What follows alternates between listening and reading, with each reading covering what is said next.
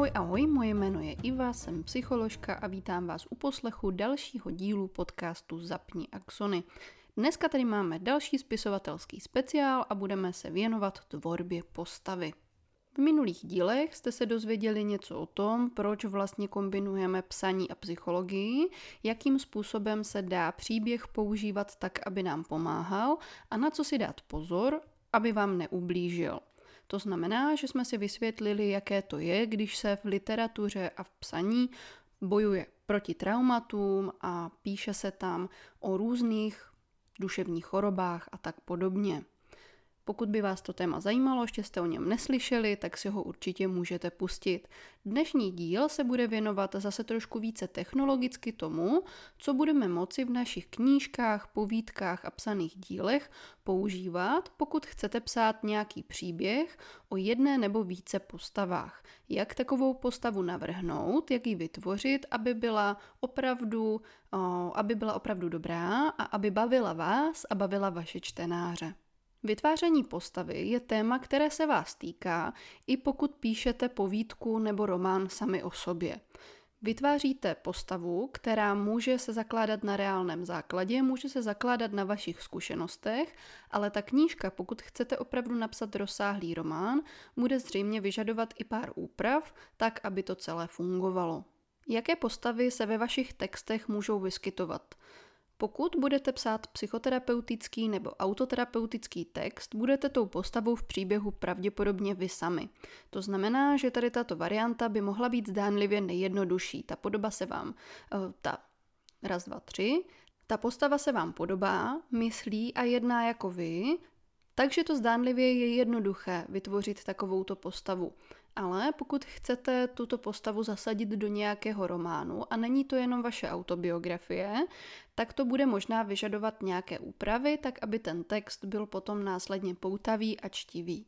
Pokud se bude jednat o autobiografii, která vypovídá o vašem životě, o nějakých běžných dnech, které, které znáte, které běžně zažíváte, anebo které jste zažívali v minulosti, tak tam samozřejmě si toho tolik vymýšlet nemusíte a nemusíte tam domýšlet nějaké souvislosti tak, aby to dávalo smysl. Může se stát, že pokud postavu, která je založená na vašem životě, chcete psát tak, aby byla součástí nějakého fiktivního románu, tak si budete některé souvislosti domýšlet. A to může právě být dost terapeutické. Můžete použít nějaký příběh, který jste sami zažili a který pro vás byl nepříjemný nebo traumatizující, o tom jsme se bavili v minulých dílech, a přepsat ho tak, aby to dopadlo lépe, aby to takhle nedopadlo, vymyslet si nějaký jiný konec, jiné reakce těch osob v tom příběhu, příběhu a tak podobně. Pokud budete psát román, který zase tak autoterapeutický nebo terapeutický není a prostě jenom chcete použít příběh, který jste zažili ve svém životě, tak tam můžete používat samozřejmě i nějaké reálné, špatné konce a podobně. Špatné postavy, padouchy, v autobiografických, autoterapeutických knihách se autoři většinou eh, svěřují s tím, co na jejich stavu je náročného, ale také s tím, jak ty svoje stavy a ten svůj život zvládají. Může se ale také stát, že budete chtít vymyslet postavu, která je vaším pravým opakem. Eh, pravým opakem, ať už povahově, anebo třeba genderově. Budete chtít, aby hlavní postava vaší knížky, románu nebo povídky byla eh, opačného pohlaví. Nebo budete chtít, aby byla opačné sexuální orientace, nebo budete chtít, aby byla úplně opačná povaha, než jste vy. A vlastně tady toto je také svým způsobem autoterapeutické nebo terapeutické, když něco takového vymýšlíte. Pokud chcete, aby byla postava vaším pravým opakem, tak je krásným příkladem tady toho vymýšlení si postav v role-playing games. Tam se může stát, vlastně obojí dvojí. Tam se může stát obojí dvojí, že vlastně vymýšlíte fiktivní postavu, která se vám nápadně podobá, má nějaké vlastnosti jako vy, akorát navíc umí ještě třeba nějaká kouzla nebo má nějaké speciální schopnosti. Ale hráči, kteří role-playing games hrají, například Dungeons and Dragons, tak mají možnost vymyslet si takovouhle postavu přesně tak, jak se jim nikdy nesnilo vlastnosti, které oni sami nemají, můžou vetknout do té postavy a to je potom hodně terapeutické, že vlastně v průběhu té hry, která trvá klidně i několik hodin, můžete hrát za takovou svoji postavu. No a když píšete román nebo knížku, tak v úvozovkách hrajete za ty svoje postavy mnohem déle, mnohem intenzivněji a vymýšlíte si celé ty příběhy, stejně tak, jako se třeba vymýšlí v roli pána jeskyně, tak vy vymýšlíte tu knížku a ten, ten děj pomocí těch svých postav. A zároveň ho s nimi i prožíváte. Vy prožíváte ty, ty obrazy, které do té knížky dáváte a o kterých píšete. A to je to částečně terapeutické na tom. Samozřejmě pokud píšete knížku v nějakém žánru, který je děsivý, tak k tomu asi máte taky nějaké své důvody. Taky vám to asi z nějakého důvodu imponuje. Možná to pro vás znamená nějaký druh uvolnění. No a to je vlastně také terapeutické, že jo? Takže když budete psát horor, není řečeno, že se vám u toho nemusí ulevit. Je otázka, zdali se u toho uleví vašim čtenářům, ale možná hledají právě to, co vy v té knížce hledáte taky a to, proč vy sami rádi čtete strašidelné věci.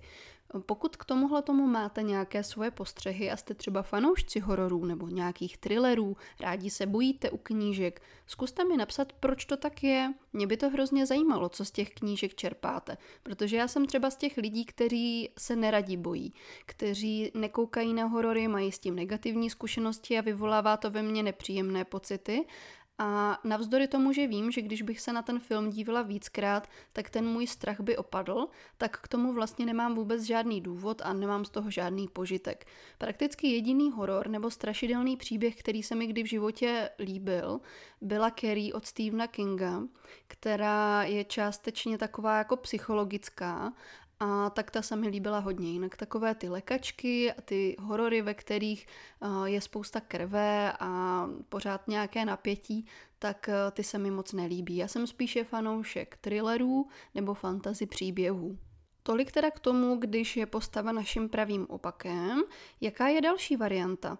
Máme tady samozřejmě variantu, že těch postav máte ve svém příběhu i více, anebo prostě toužíte potom zkusit si napsat knížku z point of view, z úhlu pohledu nějakého opačného pohlaví. To může být taky hodně zajímavé a pro spoustu osob velice, velice terapeutické. Třeba pro osoby, které zrovna řeší to, že se svým vlastním pohlavím nejsou úplně spokojené, anebo jsou prostě jenom zvědaví na to, jak by to vypadalo, když bych se zamyslel nad danou situací z úhlu pohledu opačného pohlaví.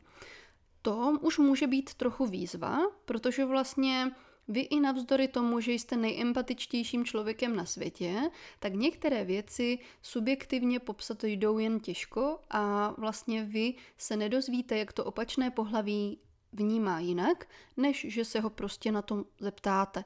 To znamená, že pokud chcete psát z úhlu pohledu druhého pohlaví, bylo by asi fajn o některých věcech, o kterých chcete psát, si promluvit třeba se svými přáteli. Zajímavý příklad tady toho může být, pokud jste třeba se skupinou přátel zažili společně nějaký zážitek a vy jste to nějak vnímali, tak eh, sepsat si to anebo říct si to mezi sebou nahlas, abyste si všimli a zase posloucháte už jako autor, jo? to znamená všímáte si jiných věcí, nastražíte to autorské ouško a posloucháte, čeho jste si všimli vy, jako žena nebo muž, a čeho si všiml kamarád nebo kamarádka. No a tady toto si poznačíte a můžete to potom použít v těch svých knížkách v tom úhlu pohledu. Ono totiž neexistuje nic jako typický ženský pohled nebo typický mužský pohled.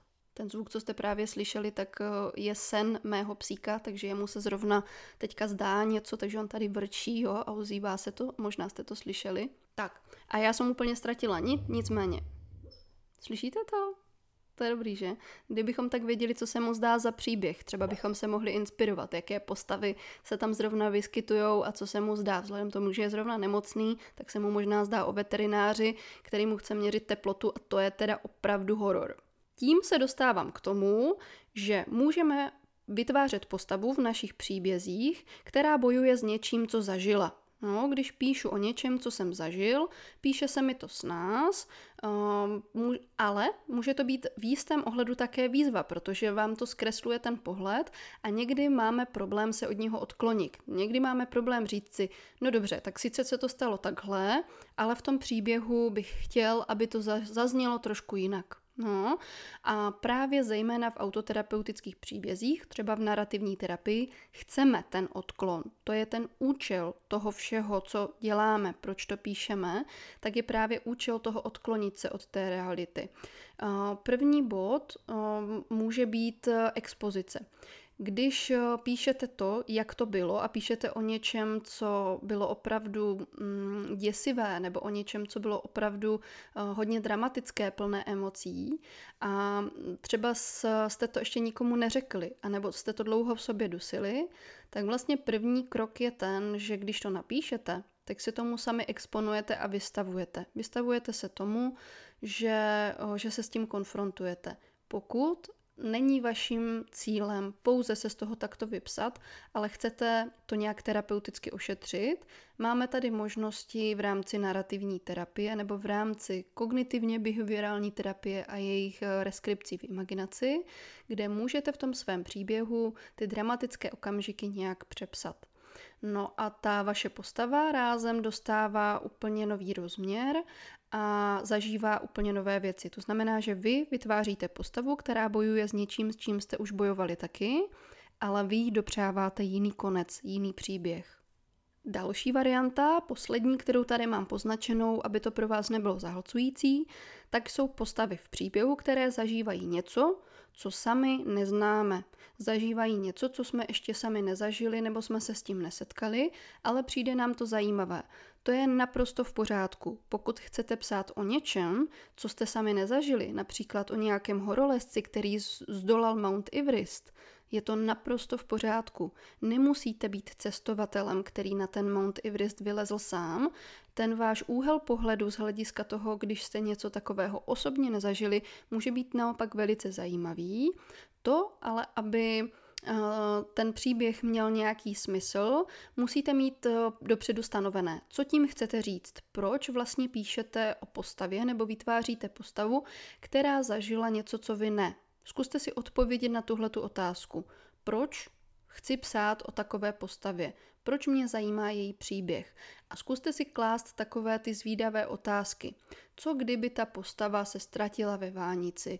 Co kdyby ta postava odešla bez mobilu? No a tak dále. Co by se stalo? Co kdyby ta postava zdolala i Everest bez ponožek? No, no a od toho se třeba odpíchnete. Abyste ty příběhy potom napsali tak, aby dávali smysl vám i vašim čtenářům, tak eh, jsou důležité tři body. Vy můžete za prvé vést rozhovory s lidmi, kterých se to týká. No, to znamená, chci-li vytvořit postavu, která zažívá něco, co já sám jsem ještě nezažil a znám někoho ve svém okolí, kdo to zažil, pozvěte ho na kafe, nebo si s ním prostě zajděte někam na výlet, na procházku a ptejte se ho. Ptejte se ho na co nejvíce otázek, které vás k tomu napadají a ptejte se ho i na ty vaše zvídavé otázky. No, co by se stalo, kdyby si odešel na Everest bez ponožek? Jak bys to vyřešil? Nebo vrátil by se, co, co, by, co by na to odpověděl ten člověk? Za druhé, můžete vykonat nějaký průzkum. Pokud eh, neznáte nikoho takového, tak eh, můžete hledat na internetu, můžete hledat v knížkách. Vzpomeňte si, jak Ellie Carter říkala, přečíst aspoň 20 knížek s podobnou tematikou. Pokud chcete psát o horolezcích, přečtete si 20 horolezeckých knížek, už začnete mít trochu představu o tom, co taková postava možná zažívá. Možná ve vašem románu píšete o postavě, která vůbec horolezec není, ale nějakým způsobem se ocitla na Mount Everestu bez ponožek a sama neví jak. Takže vy můžete můžete být v roli té postavy a řešíte vlastně situaci, kterou jste ještě sami nikdy neřešili, ale řešíte ji kreativně a vlastně byste ji řešili i v tu chvíli kreativně, protože eh, teď sami nevíte, co byste dělali, ani v tu chvíli byste nevěděli. Hm? To už je docela zajímavé cvičení. Třetím bodem je samozřejmě empatie. Vy, když chcete psát o někom, kdo se ocitne na Mount Everestu bez ponožek, tak nepotřebujete stát na Mount Everestu bez ponožek, abyste tušili, že to asi není úplně komfortní. No, to znamená, že vlastně vy empatizujete, vcitujete se do role takového člověka, který se právě ocitl v podobné situaci a můžete o tom psát. To, že to nebude přesné, to přece nevadí. Teď vy vytváříte příběh, který je jenom váš a chcete tím něco říct.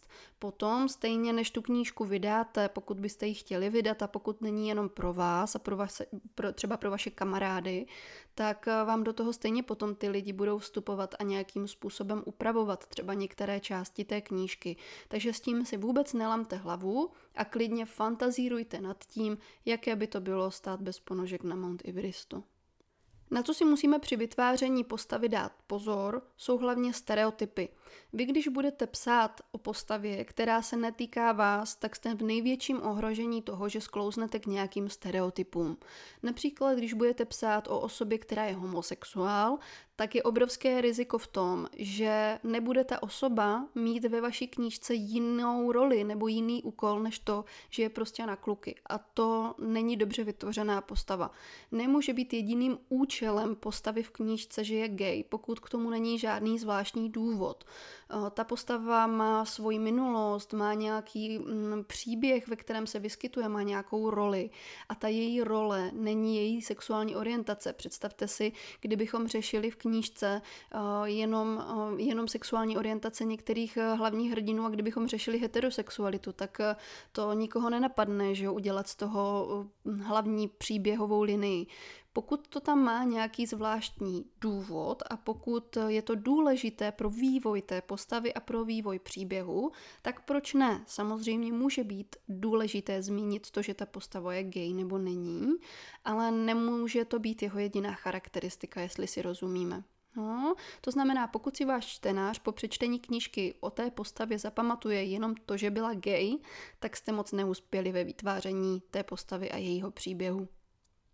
No a protože posloucháte psychologicky naladěný podcast a možná chcete právě psát o nějaké psychologické tématice, je to dost pravděpodobné, když mě posloucháte, tak eh, vás možná zajímá, jak na to. Jak na to, když chcete psát eh, o duševní chorobě. O tomhle si řekneme zcela podrobně v příštím díle. Co dělat, když chcete psát o duševní chorobě, jak vlastně vypadají takové knížky, které jsou podobně laděné a tak dále. Pokud celá vaše knížka, pokud jejím ústředním tématem není duševní choroba, tak nebo nějaký psychický stav, tak zkuste na to jít právě tou taktikou, kterou jsem řekla před chvílí, abyste nesklouzli do stereotypu. Pokud chcete vytvářet příběh, ve kterém jedna z postav má třeba depresivní problémy, tak si o tom něco přečtěte, pobavte se s někým, kdo depresivní problémy má, anebo čerpejte z vlastní zkušenosti, anebo ze svých empatických schopností. Pokud byste se chtěli do tohoto tématu ale pustit podrobněji a pokud chcete svým čtenářům reálně předávat nějakou hlubší zprávu o tom, jak se vaší postavě žije s depresí nebo s jinou duševní chorobou, tak si počkejte na příští díl, tam se o tom budeme bavit podrobněji. Dneska se ještě chvilku pozastavme nad tím vytvářením postavy jako takové, nezávisle na tom, zdali je duševně nemocná nebo není. Samozřejmě ve vašem románu se pravděpodobně bude vyskytovat eh, postav více a budou se tam vyskytovat nejenom ty postavy, ale i různá místa a různé události, zkušenosti, skutečnosti, na které narazíte. Kdykoliv na něco narazíte, zapište si to, anebo si to hned někde vyhledejte. Stejně jako jsme si říkali, co dělat, pokud vytváříte postavu, která zažila něco, co vy ne, tak i u těch míst, historie, je dobré vyhledávat si anebo se bavit s lidmi, kteří zažili něco podobného. Pokud si tedy vyberete ke psaní místo, na kterém jste ještě nebyli, tak Samozřejmě, logicky, buď si na něho zajeďte, udělejte si tam výlet a pokud to není reálné, pokud je to třeba přes celý svět a vy nemáte prostředky na to, jak se tam dostat, puste si dokument, prohlídněte si fotky, vygooglete si je, zkuste si imaginovat, představovat, jaké by to bylo, když na tom místě jste. No, zkuste si to přirovnat k nějakému místu, na kterém jste už byli. Zkuste si popsat, jaké by to asi bylo, když eh, tam stojíte. Zkuste si to říct nahlas nebo napsat na papír a vcítit se do toho, eh, že na tom místě opravdu jste. Pokud někdo z vašich přátel, známých, rodiny na tom místě byl, ptejte se ho na co nejvíce otázek. Zase ten stejný vzorec. Zvláštní kapitolou průzkumu je potom historie. Vy možná v průběhu psaní svého románu narazíte na nějaké historické etapy, éry, na nějaké důležité události, které se odehrávaly v době, kdy román píšete, nebo se odehrává třeba v době, ve které nežijete a ve které žili vaši předci. Pokud píšete o době, která, kterou reálně ještě někdo z vašich předků zažil, zase zkuste využít toho, že se jich můžete zeptat. Pokud eh, píšete o období, které, eh, které už uplynulo a které je třeba hodně vzdálené, čtěte knížky, dívejte se na dokumenty, čerpejte inspiraci, odkud se dá a imaginujte, představujte si to, klaďte si otázky. Jaké by to bylo, kdybych se ocitl v pravěku s ponožkama? Hm? Dobře. No a třetí kapitolou pro náš průzkum jsou právě tito lidé, kteří se týkají dnešního tématu podcastu, to tvorby postavy. Když děláte průzkum o lidech, tak vás zajímá jejich zázemí, ve kterém vyrůstali, v jakém zázemí třeba vyrůstal člověk s duševní chorobou, o kterém píšu. Bylo to úplně normální zázemí, anebo třeba ten jeho problém, který řeší, má specifické zázemí, které eh, ti lidé, které ti lidé mývají, má nějaký životní příběh, který ho k tomu dovedl a tak dále. Může vás zajímat eh, vyznání těch lidí. Třeba chcete vytvořit postavu ve svém příběhu, která je jiného náboženského vyznání než jste vy sami. Tak eh, tam ten průzkum je taky hodně na místě a můžete se dozvědět zajímavé věci. Potom tady máme jiné kulturní návyky, jiné kulturní prostředí, ze kterého vaše postava může pocházet a tak dále. Tohle to všechno je hrozně zajímavé a vlastně nenadarmo se říká, že v knížkách můžeme prožít tisíc životů.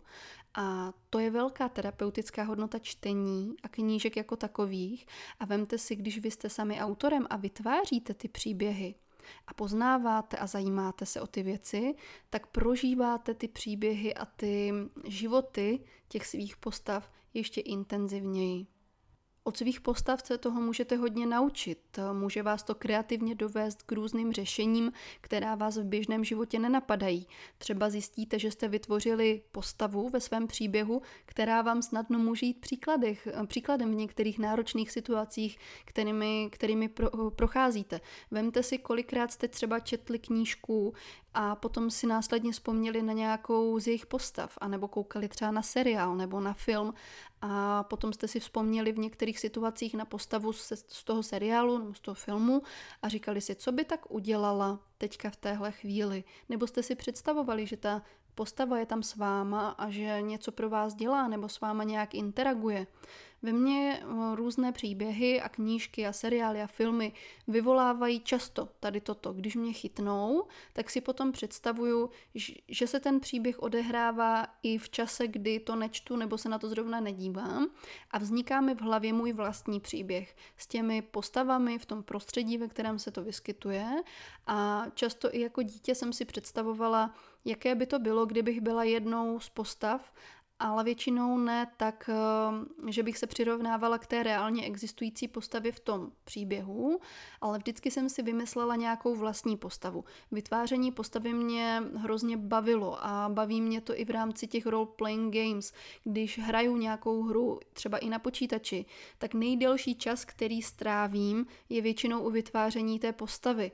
A potom dál to vytváření postavy probíhá ještě i v mojí hlavě a já si vždycky vytvářím různé scénáře, co by ta postava mohla umět, jak by se mohla chovat, jak by asi zasáhla do toho příběhu, který, který vznikl.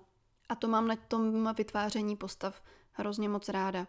Budu moc ráda, když se se mnou podělíte o to, jestli i vy si v hlavě vytváříte svoje postavy a jak u toho, posta- jak u toho postupujete knížce Ellie Carter, Deal Ellie How Do I Write a Book, jsem eh, se dočetla krásného citátu, kdy Ellie píše Pište o lidech, které byste chtěli v realitě poznat. Myslím si, že to tam píše jedna z těch oslovených autorek, které Ellie poprosila, aby jí odpověděli na otázky do její knížky. A ta říká, že vytváří své postavy na základě toho, že by si s nima chtěla pokecat v realitě a třeba ani nezná takové lidi. Takže tady máme možná ještě další variantu eh, toho vytváření postavy pro vás. Zkuste si představit, že ta postava s váma sedí na židli někde u kafíčka a že se jí můžete ptát na otázky. Co by asi odpověděla? Tohle mi připadá jako docela zajímavá hra i pro více lidí, třeba na dlouhé zimní večery, kdy si sednete s horkým kakaem a budete se bavit o tom, co by asi takový člověk eh, odpověděl, jak by se zatvářil, jaký by měl názor na um, problémy a věci, které řešíte ve svém románu. Vy nemusíte prozrazovat pointu, nemusíte prozrazovat, o čem píšete, pokud nechcete, ale můžete klást otázky. Co je ještě důležité? Důležité je, že každá dobrá postava má za sebou nějaké backstory. Vy ale toto backstory, ten příběh, který má za sebou, který už uplynul, nemusíte hned prozrazovat. Dokonce Eli píše, že je to chyba, že mladí autoři, začínající autoři mají tendenci o té svojí postavě prozradit co nejvíce a potom to narušuje ten příběh. Není nic čtivějšího než tajemství. Když vy si necháte pro sebe vlastně ten, ten příběh, který za sebou ta postava má, můžete ho prozradit až někdy v průběhu a to je napínavé. To bude vašeho čtenáře zajímat, když opředete tu postavu nějakým tajemstvím. Můžete, můžete naznačovat, můžete naznačovat, že ta postava má historii. Když probíhá v knížce nějaký dialog, tak tam dělejte takové ty vtípky, kterým rozumí jenom ty postavy mezi sebou, ty takzvané inside joky. Eh, dávejte tam reference na něco, co se dozví čtenář až později. Zmiňte nějakou postavu, která, eh, která třeba ještě vůbec nebyla na scéně. Zmiňte nějaký artefakt, předmět, něco takového, co čtenáře zaujme a řekne si, wow, počkat, počkat, cože, cože, co to je. A teď se to vlastně nedozví ještě v té kapitole, tak eh, ho to potom natchne a bude číst dál. Co je taky důležité a může to z těch minulých dílů vypadat, eh, vypadat trošku zavádějícně, ne každé backstory, ne každý příběh, každé z vašich postav musí být tragický nebo traumatický.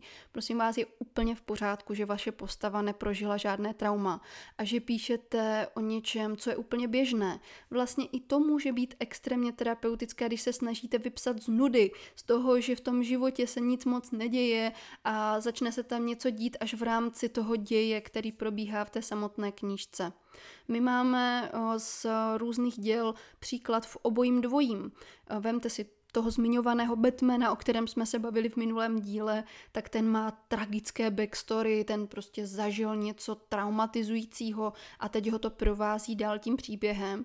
No ale vemte si Froda, Frodo nic traumatizujícího nezažil, ten si úplně v klídečku žil v kraji a nic se v jeho životě úplně extra zajímavého nedělo. Hobiti takhle rádi žijou, že oni takhle žijou spokojeně svoje životy, ve kterých se nic moc neděje, dokonce to podle mě je v Pánovi prstenů takhle napsané a potom se mu teda začaly sakradit věci. Takže i vaše postava může úplně v klidňánku být takový Frodo, kterému se doteďka nic ne- nedělo, ale vás napadlo, co by se mu mohlo začít dít a co by se mu mohlo stát a příběh začíná. Přesuneme se k tomu cvičení, které si můžeme pro dnešek zadat. Mně napadlo, že můžeme použít eh, takzvané archetypy, kdy vy vlastně v každém svém příběhu máte archetyp hlavního hrdiny, hlavního, uh, hlavní hrdinky, nejlepšího přítele hlavního hrdiny, takzvaného sidekicka, jo, takový ten parťák, který tam u toho hlavního hrdiny je. Proč je důležitý parťák? Proč mu můžete vysvětlovat věci, že jo? A vysvětlíte je zároveň vašemu čtenáři. Pak je tam důležitý také nějaký rival. No a vy si potřebujete vyzkoušet, jak to vypadá v úhlu pohledu tady těchto těch lidí. To znamená, vy potřebujete trénovat, jak vypadá příběh z úhlu pohledu různých osob. Tohle je hodně terapeutické. Tohle je něco, co se totiž v terapii dělá často, že trénujeme point of view, úhel pohledu z jiné role. To znamená, že když se třeba pohádáte s mámou, tak v terapii lze udělat cvičení, kdy napřed říkáme, jak jste to vnímali vy a jak jste to viděli, potom jak to viděla máma a jak to asi vnímala, když jsem, kdybych byl v její roli, a jak to vnímali přihlížející jak to vnímali všichni, co byli kolem. Jak to vnímal táta, který podřimoval na gauči, jak to vnímal pes, který seděl opodál, jak to vnímali sousedi, jo, a tak dále. To znamená, můžete vytvořit krátký vhled do toho, jak to vnímali ostatní osoby. No a jak si to můžete nacvičit? Eh, napadlo mě, vzpomeňte si na nějaký, eh, nějaký výlet, třeba s přáteli, na kterém jste byli společně o kterém jste si třeba už i vyprávěli a zkuste tu stejnou situaci popsat z úhlu pohledu jiného člověka. Pokud si to chcete ozvláštnit, můžete těm postavám přidělit i ty archetypy hrdina, přítel, rival. No, jak by o tom uvažoval ve své hlavě. Máte to vlastně tím pádem potom jako cvičení z první osoby, jak o tom uvažuje ta, eh, ta daná osoba a měníte akorát to naladění toho textu a to, na co se vlastně ta daná postava zaměřuje. Můžete si hrát s výměnou pohlaví, s výměnou orientací, s čímkoliv. Jo, použijte jeden stejný příběh a odlišné úhly pohledu. Poslední věc, kterou jsem chtěla zmínit a kterou při tvorbě postavy nesmíme zapomenout, je, že všechny naše postavy mají klady i zápory.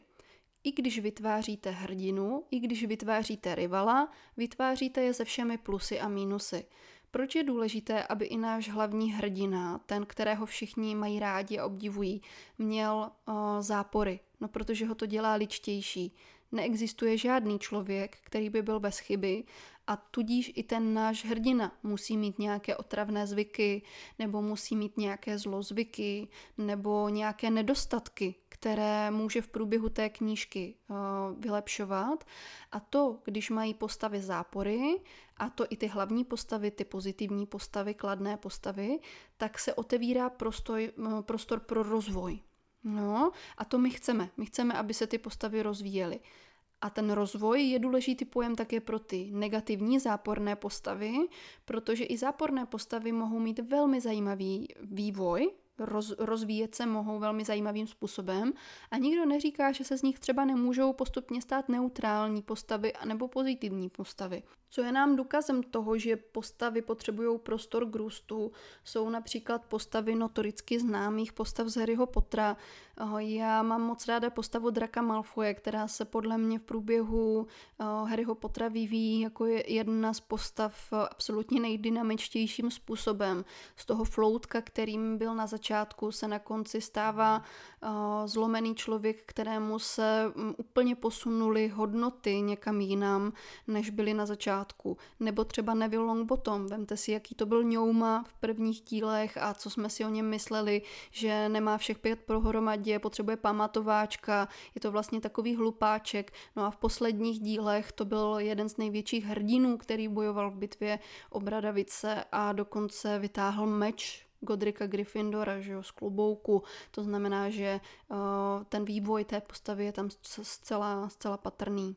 Nebo náš starý známý Samvět Křepelka z Pána prstenů, že jo, přítel, uh, přítel Froda, Froda Pitlíka, o kterém si možná na začátku všichni myslí, že uh, je to taková jako pofiderní postava slabá a nakonec se, se sama uh, vyklube jedna z nejsilnějších postav v příběhu, nebýt sama, tak Frodo možná svůj úkol nikdy nedokončil a ta, ten vývoj té postavy je tam opravdu dynamický a monumentální.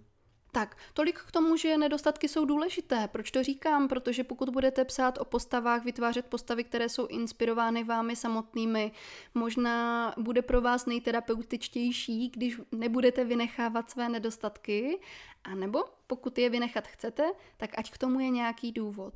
No, protože já bych se toho nebála. Klidně o těch nedostatcích pište a jenom je zkuste vyřešit. Nevyhýbejte se tomu, že je máte.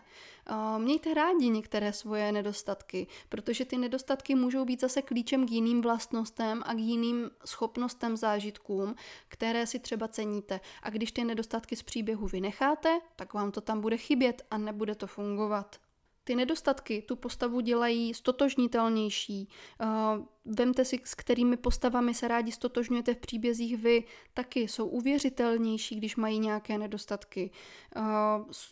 Vybízejí k podpoře dalších postav v tom příběhu, to znamená, že tam vznikají nějaké zajímavé interakce. Když je někdo jenom perfektní, tak nevyžaduje žádné interakce a je to nuda. Vznikají tam, vznikají tam situace, ve kterých se projevuje ta pověstná síla lásky, síla přátelství a tak dále. To všechno plyne z nedostatků a vy vlastně pomocí toho příběhu se učíte i sami pro sebe a odpouštíme jak těm postavám jejich nedostatky, tak sami sobě. Tak to by bylo dneska všechno, co si k tvorbě postavy řekneme. Budu moc ráda za jakékoliv vaše dotazy, za sdílení podcastu, za zpětnou vazbu, jak se vám podcast líbí a chci přidat na závěr svůj zdroj inspirace, jak jsme zvyklí v, ve spisovatelských dílech a mým oblíbeným zdrojem inspirace je příroda, což může znít kliše, ale je to tak. Já v přírodě nacházím spoustu inspirace jak pro terapii, tak pro svoje psaní, tvoření a pobyt v přírodě mě dělá moc dobře a napadají mě v ní nejlepší nápady. Jak se říká, že nejlepší nápady člověka napadají v autobuse, ve vaně a nebo v posteli, jsou to tři B, the bus, the bed and the bath, tak uh, já bych tam prostě musela vrazit to N, nature, protože pro mě uh, to ta příroda prostě je. I když mi bylo v životě nejhůř, tak jsem vždycky s pejskem utíkala do přírody, a po, pobyt v přírodě je pro mě opravdu hluboká terapie, terapie a terapeutická zkušenost. Takže pokud i vám zrovna třeba není dobře a máte tu možnost se třeba jenom krátce projít v přírodě a chvilku tu přírodu vnímat, prohlížet si v její kráse navzdory počasí, protože podle mě je příroda krásná v jakémkoliv počasí, tak uh, zkuste jít i na pár minut a inspirujte se. Inspirujte se přírodou. Mějte se moc krásně, přeju vám krásný zbytek dne, večera nebo noci a příště naslyšenou. Ahoj!